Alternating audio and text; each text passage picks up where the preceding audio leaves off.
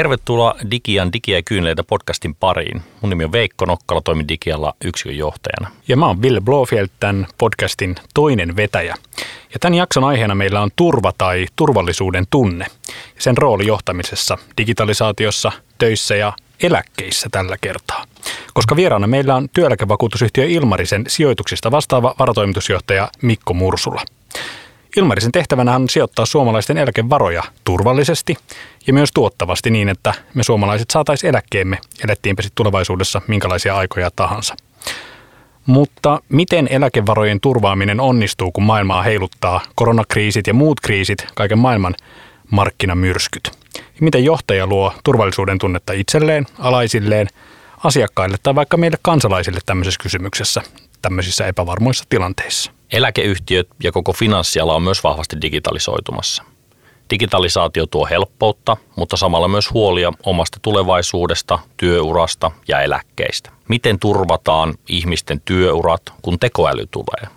Miten turvataan eläkkeet, jos maksajia on vähemmän ja automaatio korvaa ihmiset?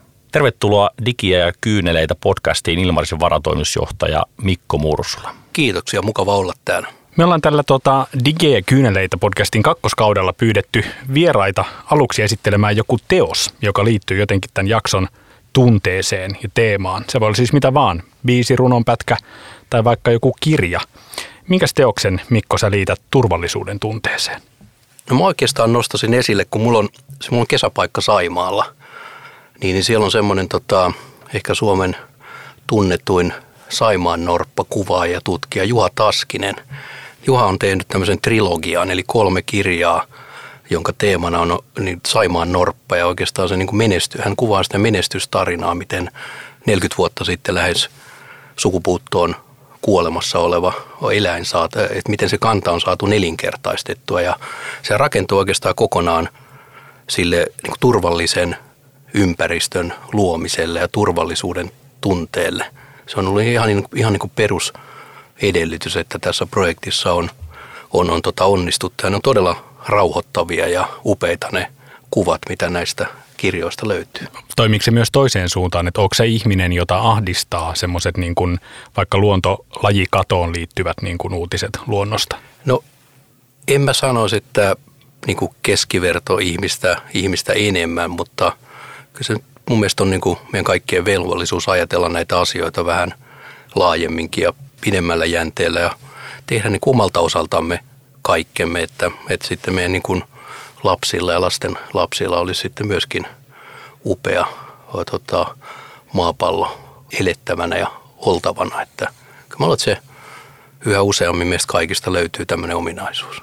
Kyllä siis musta se on, on helppo nähdä yhteys niin kuin turvallisuuden tunteeseen siinä, että näkeekö ympärillään maailman palavan vai näkeekö, että me saadaan jopa niin kuin pelastettua asioita, kuten Saimaan Norppa. Mm. Ja ehkä se, onko se Saimaan Norppakin siellä kukoistaa sen takia, että sillä on turvallinen kasvuympäristö ja niin kuin paikka elää ja kasvaa tietyllä tapaa ja meneekö se samantyyppinen tunne loppuviimeistä ehkä siis yksilöillekin siellä ihminenkin kasvaa, kun hänellä on turvallinen kasvuympäristö. Että onko se se on, mä sanoisin, että se on ollut ihan olennainen osa tätä onnistunutta projektia ja jonkinnäköinen tämmöinen niin kuin ennustettavuus pidemmälle tulevaisuuteen ja niin kuin tulevaisuuden uskon olemassaolo ja sen löytyminen, niin se sieltä niin kuin moni meistä varmaan ammentaa sitä voimaa rauhallisuutta ja, ja, ja yleensäkin niin uskoa tulevaisuuteen.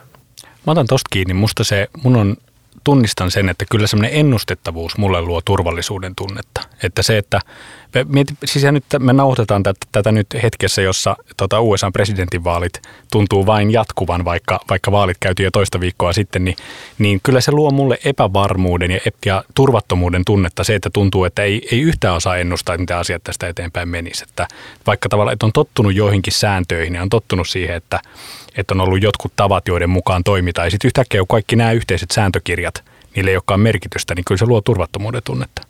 Ja onko se niin kuin tietyllä tapaa se turvattomuuden tunne tai turvallisuuden tunne, niin kuinka paljon se on yksilön valinta tavallaan luottaa siihen, että nyt mä olen turvassa, että se on se niin kuin luottamus siihen, että onko ne vaalit nyt, mi, mi, miten ja mi, milloin ne päättyy tyyppisesti, että onko se kuinka paljon se on. Ja sitten niin kuin johtajan näkökulmasta ehkä sitten sen turvallisen ympäristön luonti, niin tavallaan, että tavallaan hyvin yleinen digitalisaatio liittyvä turvattomuuden tunne, se oma tietosuoja, missä ne mun tiedot onkaan. Ja se on tosi helppo jonkun Zuckerbergin sanoa niin kuin sillä, että älä ole ole turvassa, että sinun tietosi ovat turvassa meidän kanssa. Niin, mutta miksi mä sitä uskoisin? Niin, niin.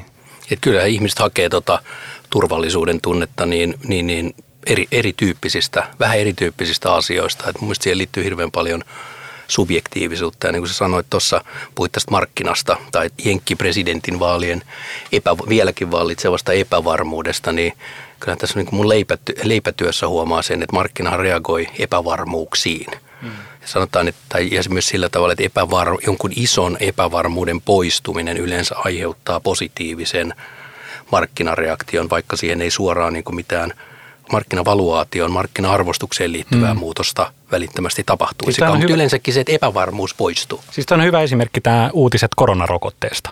Markkinat välittömästi ö, piristyivät, kun tuli niin kuin vihje siitä, että rokote saattaa olla tunnelin päässä. Joo, se on, se on ihan mainio, mainio esimerkki, että siinä vaan kävi, tai siinähän kävi sit sillä tavalla, että tavallaan niin kuin kahdelle päivälle, os, tai samalle päivälle osui kaksi tämmöistä positiivissävytteistä uutista. Ensimmäinen oli tietenkin se, että alkoi selviämään tämä Yhdysvaltain presidentinvaalien tulos. Eli, tai niin sanotaan, että, Hetke, hetkellisesti niin, oli semmoinen tunne. Niin, että usko siihen, että se on jollain tavalla selvä, se lopputulos, sanotaan vaikka näin.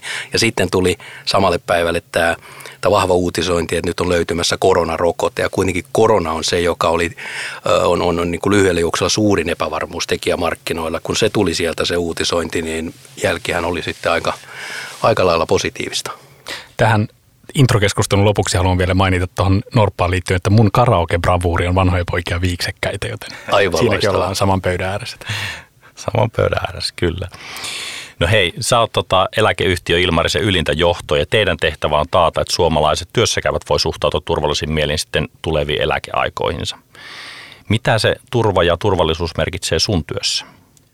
No joo, tota, itse asiassa turva ja turvallisuushan liittyy oikeastaan niin kuin kaikkeen, mitä me työeläkeyhtiössä tehdään, koska siinähän mehän ollaan hoitamassa suomalaisten ö, eläketurvaa.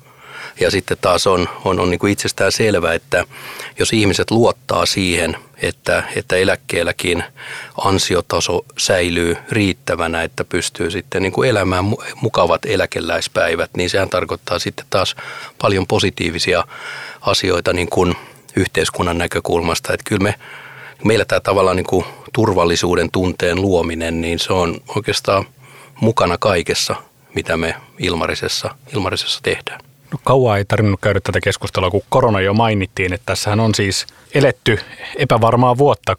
Tuntuu vähän niin kuin understatementilta 2020, että tässä on niin kuin epävarmuuksia ollut ilmassa. Viime keväänä uutisoitiin, että suomalaisten eläkeyhtiöiden varallisuudesta suli yhtäkkiä 20 miljardia koronakriisin takia. No sitten syksyllä tilanne on käsittääksemme palannut jossain määrin ennalleen. Mutta kerro vähän, miten tämä poikkeusvuosi on tuntunut sun näkökulmasta ja miten se on vaikuttanut turvallisuuden tunteeseen siellä Ilmarisella? Joo, eli, eli niin kuin sanoitkin, niin vuosi on ollut hyvin poikkeuksellinen, että lähdettiin oikeastaan aika positiivisissa tunnelmissa markkinankin näkökulmasta vuotta ja sitten tuli tämmöinen tietynlainen musta joutsen, eli niin kuin täysin odottamaton, ennustamaton tapahtuma, eli koronavirus levisi maailmaan helmimaaliskuussa ja se, niin kuin sanoitkin, niin erittäin raju korjaus. Listatut osakkeet nyt etunenässä, siis erittäin raju korjaus alaspäin syntyneestä epävarmuudesta johtuen ja ja nyt sitten tietenkin syyskuun lopussa niin tilanne oli jo huomattavasti parantunut ja Ilmarinenkin raportoi jo plusmerkkisen sijoitustuloksen syyskuun lopun tilanteessa. Mutta ihan niin poikkeuksellisen isoja eroja, mutta sitten tuohon tai isoja liikkeitä kuluvan vuoden aikana, mutta turvallisuuden tunteeseen, niin, niin tota, kyllä niin johdon tehtävä mun kaikissa yksi johdon tehtävistä on niin varmistaa, että, että yhtiöllä on strategia ja se on viestitty selkeäsanaisesti työntekijöille ja ne syyt valitun strategian taustalla niin on mahdollisimman laaja-alaisesti ymmärretty. Ja sitten tietenkin täytyy muistaa se, että kun me äsken puhuttiin, me puhuttiin kurssiliikkeestä ensin kolmen viikon aikana rajusti alaspäin ja sitten seuraavan kuuden kuukauden aikana ylöspäin, niin se on niin eläkevarojen sijoittamisen näkökulmasta. Se on tosi lyhyt ajanjakso ja oikeastaan niin kaikkea, mitä me sijoituspuolella tehdään, niin siihen on sisään rakennettu olettama, että välillä tulee – vaikeampia, markkinaliikkeiden näkökulmasta vaikeampia ajanjaksoja. Onko näin suuria heittelyitä rakennettu? No kyllä se tota, täytyy meidänkin sijoitustrategia rakentaa sille olettamalle, että meillä on vakavaraisuuspuskuri aina riittävästi, koska sitä varten, että aina aikaa ajoin tulee tämmöisiä rajuja korjausliikkeitä. Että se sijoitusstrategian ydin on vakavaraisuustilanteen huomioiminen ja sen sisäistäminen, että me ei mahdeta sille mitään, etteikö markkina aina aikaa ajoin korjaisi rajustikin ylöspäin. Mutta tosi selkeästi niin kuin tärkein tavoitehan meillä on se, että saadaan nämä eläkevarat tuottamaan pitkällä aikajänteellä ja sinne matkalle mahtuu pomppuja. Luo nyt vähän turvallisuuden tunnetta nelikymppiselle kansalaiselle, että onko, onko näiden koronapomppujen jälkeen meidän eläkevarat turvassa? Kyllä eläkevarat on näidenkin pomppujen jälkeen turvassa. Et Suomen eläkejärjestelmä niin tuota, vuosittain palkitaan. Kun vertaillaan maailman eri eläkejärjestelmiä, niin kyllä me niin kuin säännönmukaisesti ollaan näissä vertailussa ehkä maailman viiden, kuuden parhaan eläkejärjestelmän, eläkejärjestelmän joukossa, mutta toki tähän meidänkin järjestelmään on sisäänrakennettu tiettyjä olettamuksia, muun muassa tyyliin, että työllisyysaste säilyy riittävän korkeana Suomessa on menestyskelpoisia työllistäviä yrityksiä tulevaisuudessakin. Mutta ei tarvitse olla huolissaan, että kyllä, kyllä eläkevarat on turvassa. Niin sä vähän viittasitkin jo tuossa ehkä tulevaan eläkepommiin, että jossain vaiheessa tilastot vaikuttaisi siltä, että niitä maksajia tulisi olemaan vähemmän ja eläkkeen saajia tulisi olemaan enemmän, että mistä se löytyy tavallaan se sitten se kasvu ja turva sitten tuon näkökulmasta, mihin sä tuossa lopussa viittasit? Joo, tässä on tapahtunut niin kuin isoja muutoksia viimeisen kymmenen vuoden aikana, eli oikeastaan siitä alkaen, kun suuret ikäluokat jäi, jäi eläkkeelle, niin tämä tavallaan huoltosuhde eläkejärjestelmän näkökulmastakin huononi. Eli ihmisiä on niin kuin suhteellisesti enemmän eläkkeellä kuin mitä on työtä tekeviä. Ja sitten taas toisaalta tämä meidän eläkejärjestelmä on rakennettu niin, että kaikista merkittävin komponentti eläkkeiden maksamisen näkökulmasta on se, että Suomessa on – työtä tekeviä ihmisiä, jotka kuukausittain maksaa palkastaan eläkemaksua. Suurin osa siitä näistä kuukausitason eläkemaksuista, nehän virtaa vaan järjestelmän läpi nykyisille eläkeläisille. Ja järjestelmän kestävyys on laskettu sen varaan, että tulevaisuudessakin työtä tekeviä ihmisiä on riittävästi ja, ja, ja sitä kautta niin kuin eläkkeen maksajia silloisille eläke, eläkeläisille on, on riittävästi. Että tämä on niin kuin kaikista herkin ja isoin osa tätä yhtälöä. Sitten tietenkin sijoitustuotoilla on, on, on vaikutus myöskin, että, että kun, minkälaisia tuottoja me aikaan saadaan näille rahastoiduille eläkevaroille, joita nyt sitten kaiken kaikkiaan yli 200 miljardia euroa, niin silläkin on vaikutus tulevaisuuden eläkkeiden maksuun. Se luot kyllä tässä niin semmoista turvallisuuden tunnetta minuun tulevana eläkkeensaajana joskus sitten kaukaisessa tulevaisuudessa, mutta samaan aikaan se niin kuin, et, et ei voi väistämättä niin kuin tapaa niin kuin miettiä sitä, että se, se turvallisuuden tunne, niin kun se kumminkin monet ihmiset tässä koronakriisin aikana on miettinyt sitä, että niin kuin mitenkä mun henkko talous kestää tämän, jos joudun työttömäksi tai tulee yteitä sun muuta. Niin oli, oliko, syntyykö sulla jotain semmoisia niin kuin ihan henkilönä yksilönä, sen, sä puhut kumminkin sitten isoista sijoituksista ja kaikesta, mitkä niin kuin liikahtelee isoja liikkeitä, niin syntyykö sulle jotain turvattomuuden tunnetta tai jotain sellaista tuossa koronakriisin ehkä alkuaikoina? No tuota, ehkä se turvattomuuden tunne ja, ja, ja mahdollinen niin kuin huolestuminen, se liittyy enemmänkin tämmöisiin inhimillisiin asioihin, että, että se koronavirus e-, erityisesti siinä alussa, niin, niin se näytti kyllä kovin, kovinkin pahalta ja vakavalta, vakavalta asialta ja semmoiselta asialta, johon huon, hyvin huonosti ihan globaalilla tasolla olimme, olimme tota, varautuneet, siis globaalilla tasolla koko maailma oli erittäin huonosti varautunut, niin kyllä siitä pystyisi lähteä, jos olisi halunnut, niin olisi pystynyt rakentamaan niin negatiivisia skenaarioita kuin vaan olisi, olisi rohjen, rohjennut tehdä, mutta mä ajattelin itse, että se on niin kuin, se olisi ollut aika lailla turhaa, turhaa ajankäyttöä, vaan pitää yrittää niin kuin tässäkin kohtaa muistaa, muistaa niin kuin mun leipätyön näkökulmasta se, että näitä sijoittamista ja eläkevarallisuuden vastuullista, tuottavaa ja turvaa, turvaavaa hoitamista, niin sitä pitää ajatella aina pitkällä aikavälillä, että kyllä niin enemmän ehkä nämä tuottaa huolenaiheet silloin koronakriisin syövereissä, niin ne liittyy enemmän kyllä tuonne niin kuin sanoisi privaattipuolen, mutta inhimillisen puolen huoliin kuin tuohon suoraan salkunhoitoon. Kyllä. No, mä olin tota viime kevään Tukholmassa töissä ja mä heräsin siellä yksi yö. Tämä tämmöistä aina toisinaan käy, että havahtuu semmoiseen niin painajaiseen, että mä luulen, että joku on tulossa sinne kämppään sisään. No sitten tietenkin, kun mä herään, niin mä tajuun, että, että ei ollutkaan, että oli unta. Mutta siitä jäi jotenkin, se, mä rupesin sen jälkeen pitämään turvalukossa öisin siellä sitä kämpän ovea. Ja sitten mä rupesin niin kuin miettimään itteen, että mikä tässä, niin kuin, että ei se nyt ole poikkeuksellista mulle, että, että herää tuommoiseen painajaiseen. Eikä se nyt ollut edes niin kuin erityisen pelottava painajainen, että minkä takia mä rupesin laittamaan iltaisin sen turvalukon siellä päälle. Ja mä sain kiinni semmoisesta ajatuksesta, että tavallaan se oli niin poikkeuksellinen tilanne se kevät, se alku silloin koronan kanssa. Yhtäkkiä niin kuin uutisissa laitetaan uutta maata kiinni ja poikkeustilat julistetaan ja kaikki tämmöinen. Ehkä vielä osittain saa tulla sekin oli suomalaisena Tukholmassa. Niin, niin tavallaan perusturvallisuuden tunne jotenkin niin kuin tutisi siinä alla. Että tuli sellainen fiilis, että siitä siellä oven takana olisi keskellä yötä ollut joku. Niin tavallaan mulle, mä en tiennyt, että kuka siellä olisi voinut olla. Että siellä olisi voinut tulla joku semmoinen niin kuin aivan uusi viranomainen yhtäkkiä oven taakse, joka ei tavallaan, josta mulla ei ole kokemusta, mulla ei ole ymmärrystä yhteiskunnasta siinä tilanteessa. Ja se tavallaan, semmoisista niin pienistä asioista huomaa myös sen, että, että missä on rakoja siinä omassa turvallisuuden tunteessa. Mm. Tuli mieleen tuosta sun henkilökohtaisesta kokemuksesta. Että. Joo, tuo on tietenkin mielenkiintoinen käsite ja, ja, ja tota, niin kuin tematiikka, toi perus, perus turva, turvallisuus ja sitä voi kääntää silläkin tavalla, että hyvä suorittaminen sekä privaatti että, että työpuolella niin monesti lähtee siitä, että sulla on riittävä perusturvallisuuden tunne ja, ja, ja aika monesti käy sit niin, että jos se jotenkin on uhattuna, häiri, tota, kokee jonkinnäköisen uhkan, niin tekemisen tehokkuus edelleenkin sekä privaatti että, että työpuolella monesti, monesti heikkenee.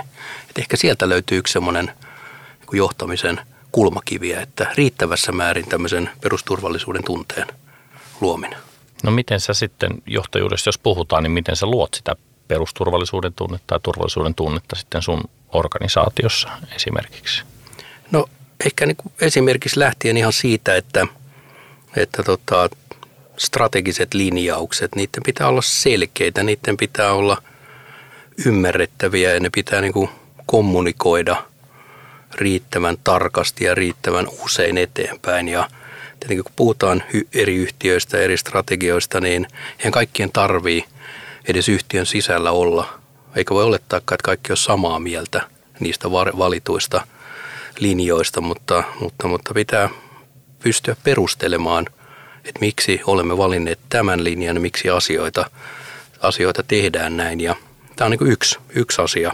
Toinen asia on tietenkin se, että pyrin itsekin niin kuin aina keräämään mahdollisimman paljon tietoa asiasta, joka esimerkiksi sijoittamista koskeminen, koskien on kulloinkin ö, tapetilla. Eli mä oon niin oppinut itsestäni sen, että mitä enemmän mä tiedän siitä asiasta, niin sitä enemmän mulla on niin selkänojaa, mihin, mihin, mihin no, nojata. Ja Sä et ole niitä, joilla tieto lisää tuskaa. Ja mä en oikein usko, usko siihen, että, että tieto, tieto lisää, lisää tuskaa. Ja, ja tosiaan niin kuin, jos mä ajattelen noita mun tiimiläisiä salkunhoitaja-analyytikkoja, niin kyllä se niin kuin heidän työnkuvansa, niin, niin niitä tekemisensä aina lähtee hyvin vahvasti liikkeelle siitä, että kerätään tietoa ja analysoidaan sitä ja toivottavasti tehdään oikeita, oikeita johtopäätöksiä. Että, mä tykkään siitä, että hakee, hakee niin kuin selkä, selkänojakseen riittävän määrän tietoa ja siltä pohjalta pystyy sitten niin kuin ehkä toivottavasti viestimään etenkin,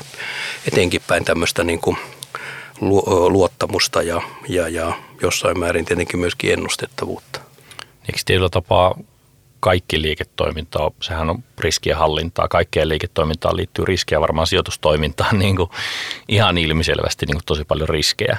Ja se, että niin kuin se tietoa keräämällä, analysoimalla tehdään niitä oikeita päätöksiä, mutta että se Villen tieto lisää tuskaa, niin tavallaan se auttaa ehkä meitä tekemään niitä no-go-päätöksiä, että ei, ei, sijoiteta siihen, että siinä on liikaa riskejä tai tieto lisää tuskaa, että me tehdään ihan liikaa tästä asiasta, että sinne ei investoida. Onko tässä niin kuin niin, ehkä toi, toi itse asiassa mielenkiintoinen tulokulma, että vaan toi, toi niin kuin kääntää sillä tavalla, että ö, jos et tiedä riittävästi, niin älä ainakaan sijoita. Mm. Ja sitten kai jossain vaiheessa tulee, tulee niin kuin myöskin se, että tiedän liikaa. Tiedän, tiedän liikaa mm. ja, ja tota, mä en, mä en niin kuin pysty tekemään johtopäätöksiä, niin ehkä se kultainen keskitie on sitten jossain siellä, siellä tota, niin kuin välimaastossa. Kyllä.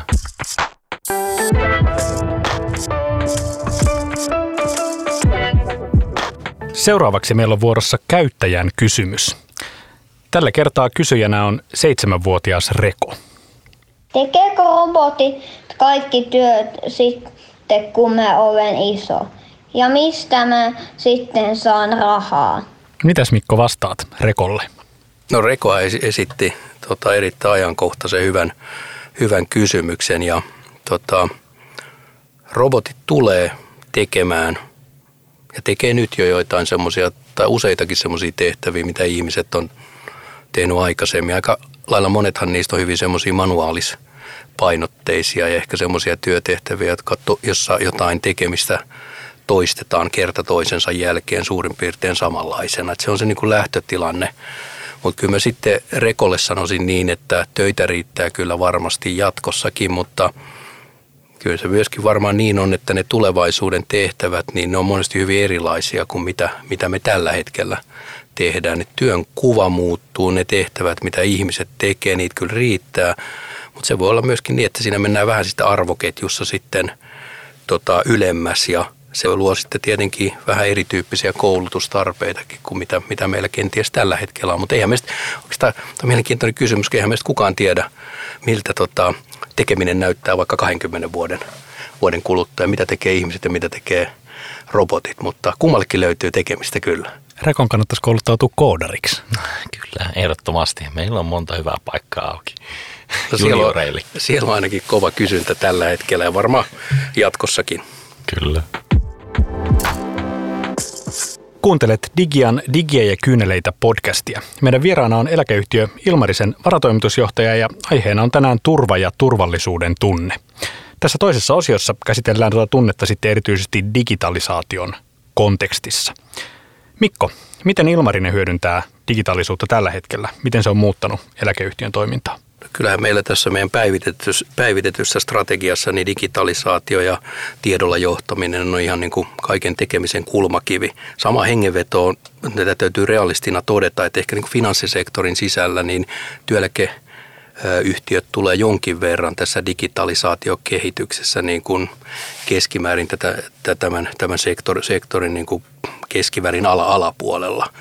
Eli ollaan lähetty monessa asiassa liikkeelle – ehkä hieman hitaammin kuin esimerkiksi tuolla pankki- ja vakuutussektorilla, mutta samanlaisia asioita siellä, siellä tota, on nyt nousemassa esille ja ja tosiaan niin kuin mä sanoin, niin digitalisaatio, tiedolla johtaminen, nykyisen strategiamme kulmakiviä ja se rupeaa niin oikeasti näkymään tekemisen tasollakin. Miksi näin? Niin, niin tota, meillähän on valtava määrä dataa hallussamme. Me ollaan niin kuin suurin piirtein kolmasosa suomalaisesta – työelämästä noin niin kuin eläkevakuuttamisen näkökulmasta. Eli meillä on niin kuin hyvin tarkkaa ja hyvää tietoa siitä, mitä kuuluu suomalaiselle työelämälle. Siellä on näitä työkyvyttömyys, uhkakuvia ja tällaista. Ja tavallaan se, että me saadaan kaikki tämä meidän hallussa oleva data, tietenkin yksityisyyden turva-asiat huomioiden, niin asiakkaiden ja suomalaisen yhteiskunnan hyötykäyttöön, niin,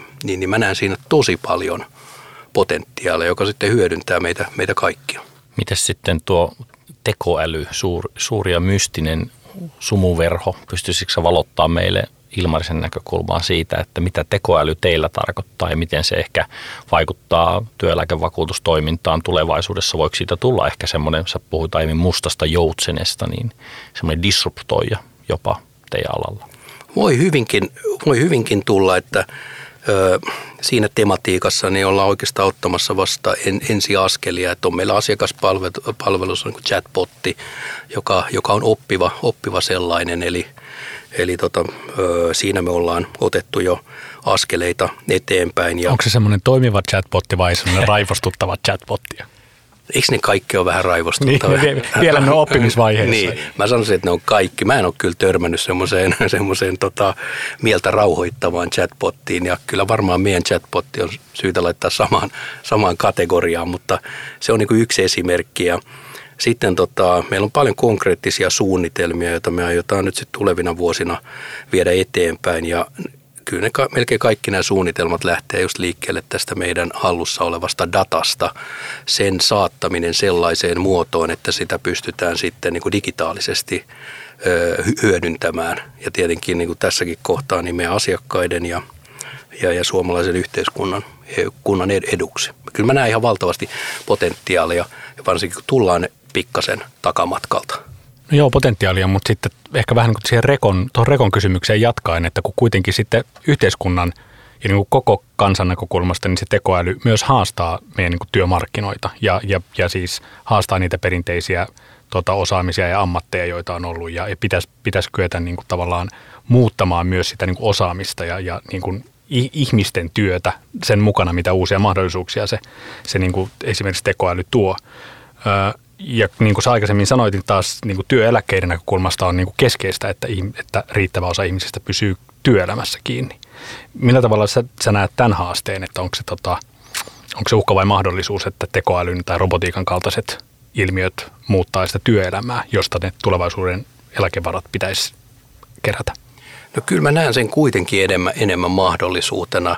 Tai oikeastaan voisi kääntää niin päin, että ei kannata niin päätä hakata seinään tai käydä semmoista taistelua, että robotit ei tee mitään tai tekoäly ei tulevaisuudessa tee mitään, vaan on itsestään selvää, että jotkut jonkin tyyppiset nykyiset työnkuvat, niin ne on vaan tehokkaampaa hoitaa robottien toimesta. Mutta sitten kyllä mä vilpittömästi uskon siihen, että, että töitä riittää jatkossa – ihmisillekin kovasti paljon, mutta tosiaan ne työn kuvat ja tekeminen on erilaista monelta, monella kohtaa kuin mitä ne on tällä hetkellä. Ja se vaatii sitten, niin kuin mä sanoin tuossa aikaisemmin, niin erityyppistä kouluttautumista kuin mitä ehkä aikaisemmin. Ja sitten toi, toi sun kysymys on työeläkejärjestelmän näkökulmasta tietenkin mielenkiintoinen senkin takia, että en mä oikein keksi, miten robotilta voisi ruveta perimään työeläkemaksua Eli, eli tosiaan niin kuin me Suomessa töitä tekevät ihmiset, mehän maksetaan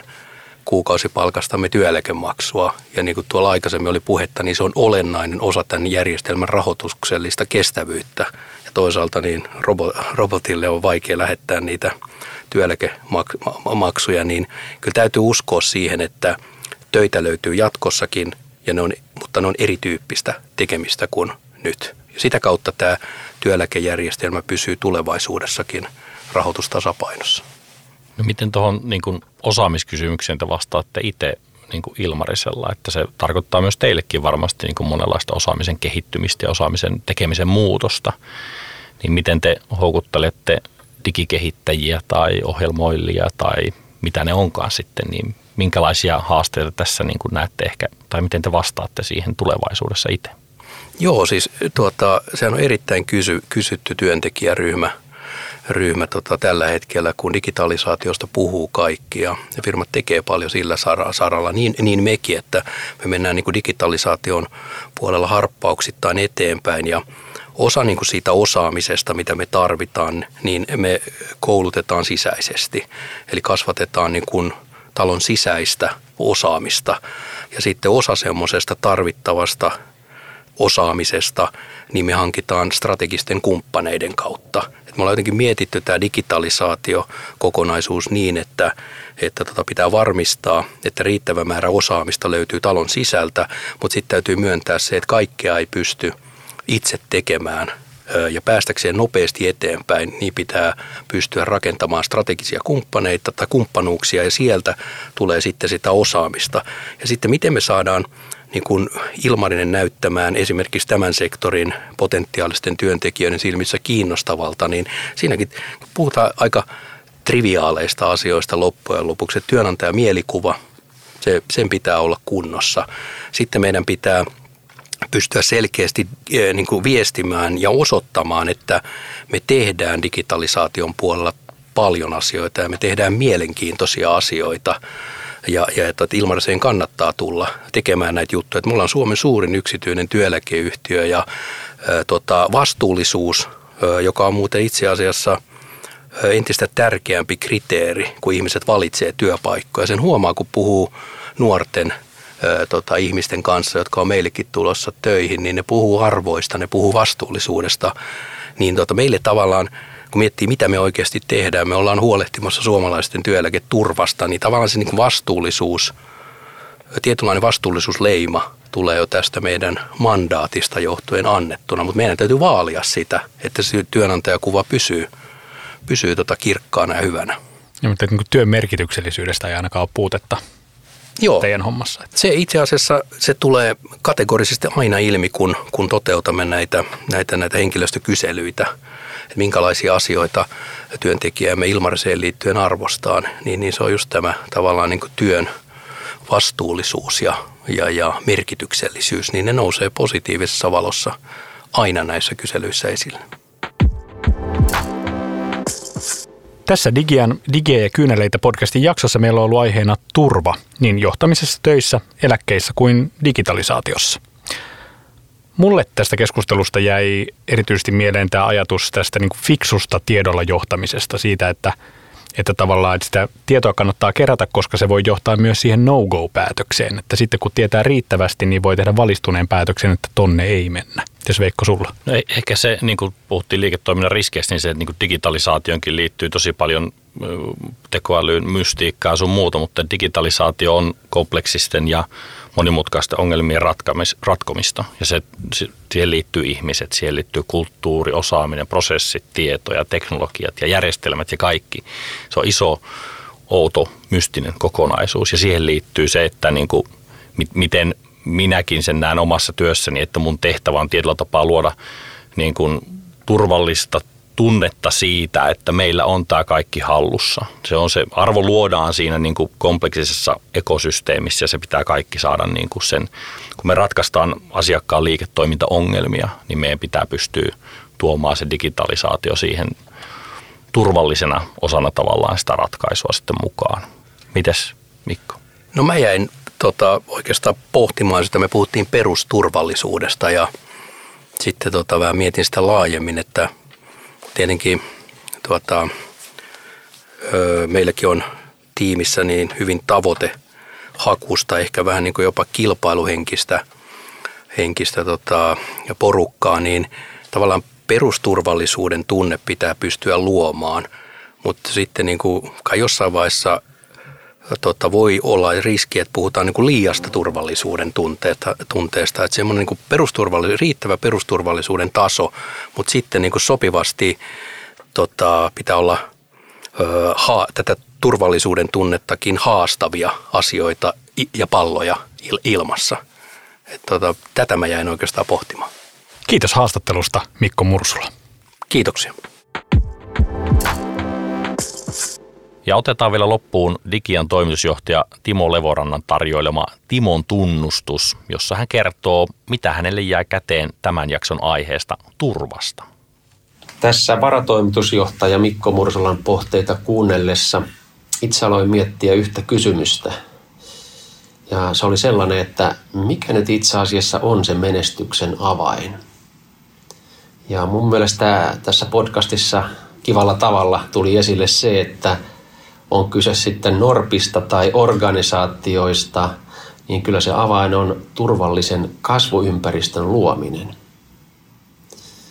Se, että ihmisillä on luottamus päivän tekemiseen ja näkyvyyttä myös tulevaisuuteen ennustettavuuden muodossa. Mä uskon, että tässä on kyllä aika hyvä resepti kaikille johtajille. Huolehtii siitä ja sitä kautta pääsee taas eteenpäin.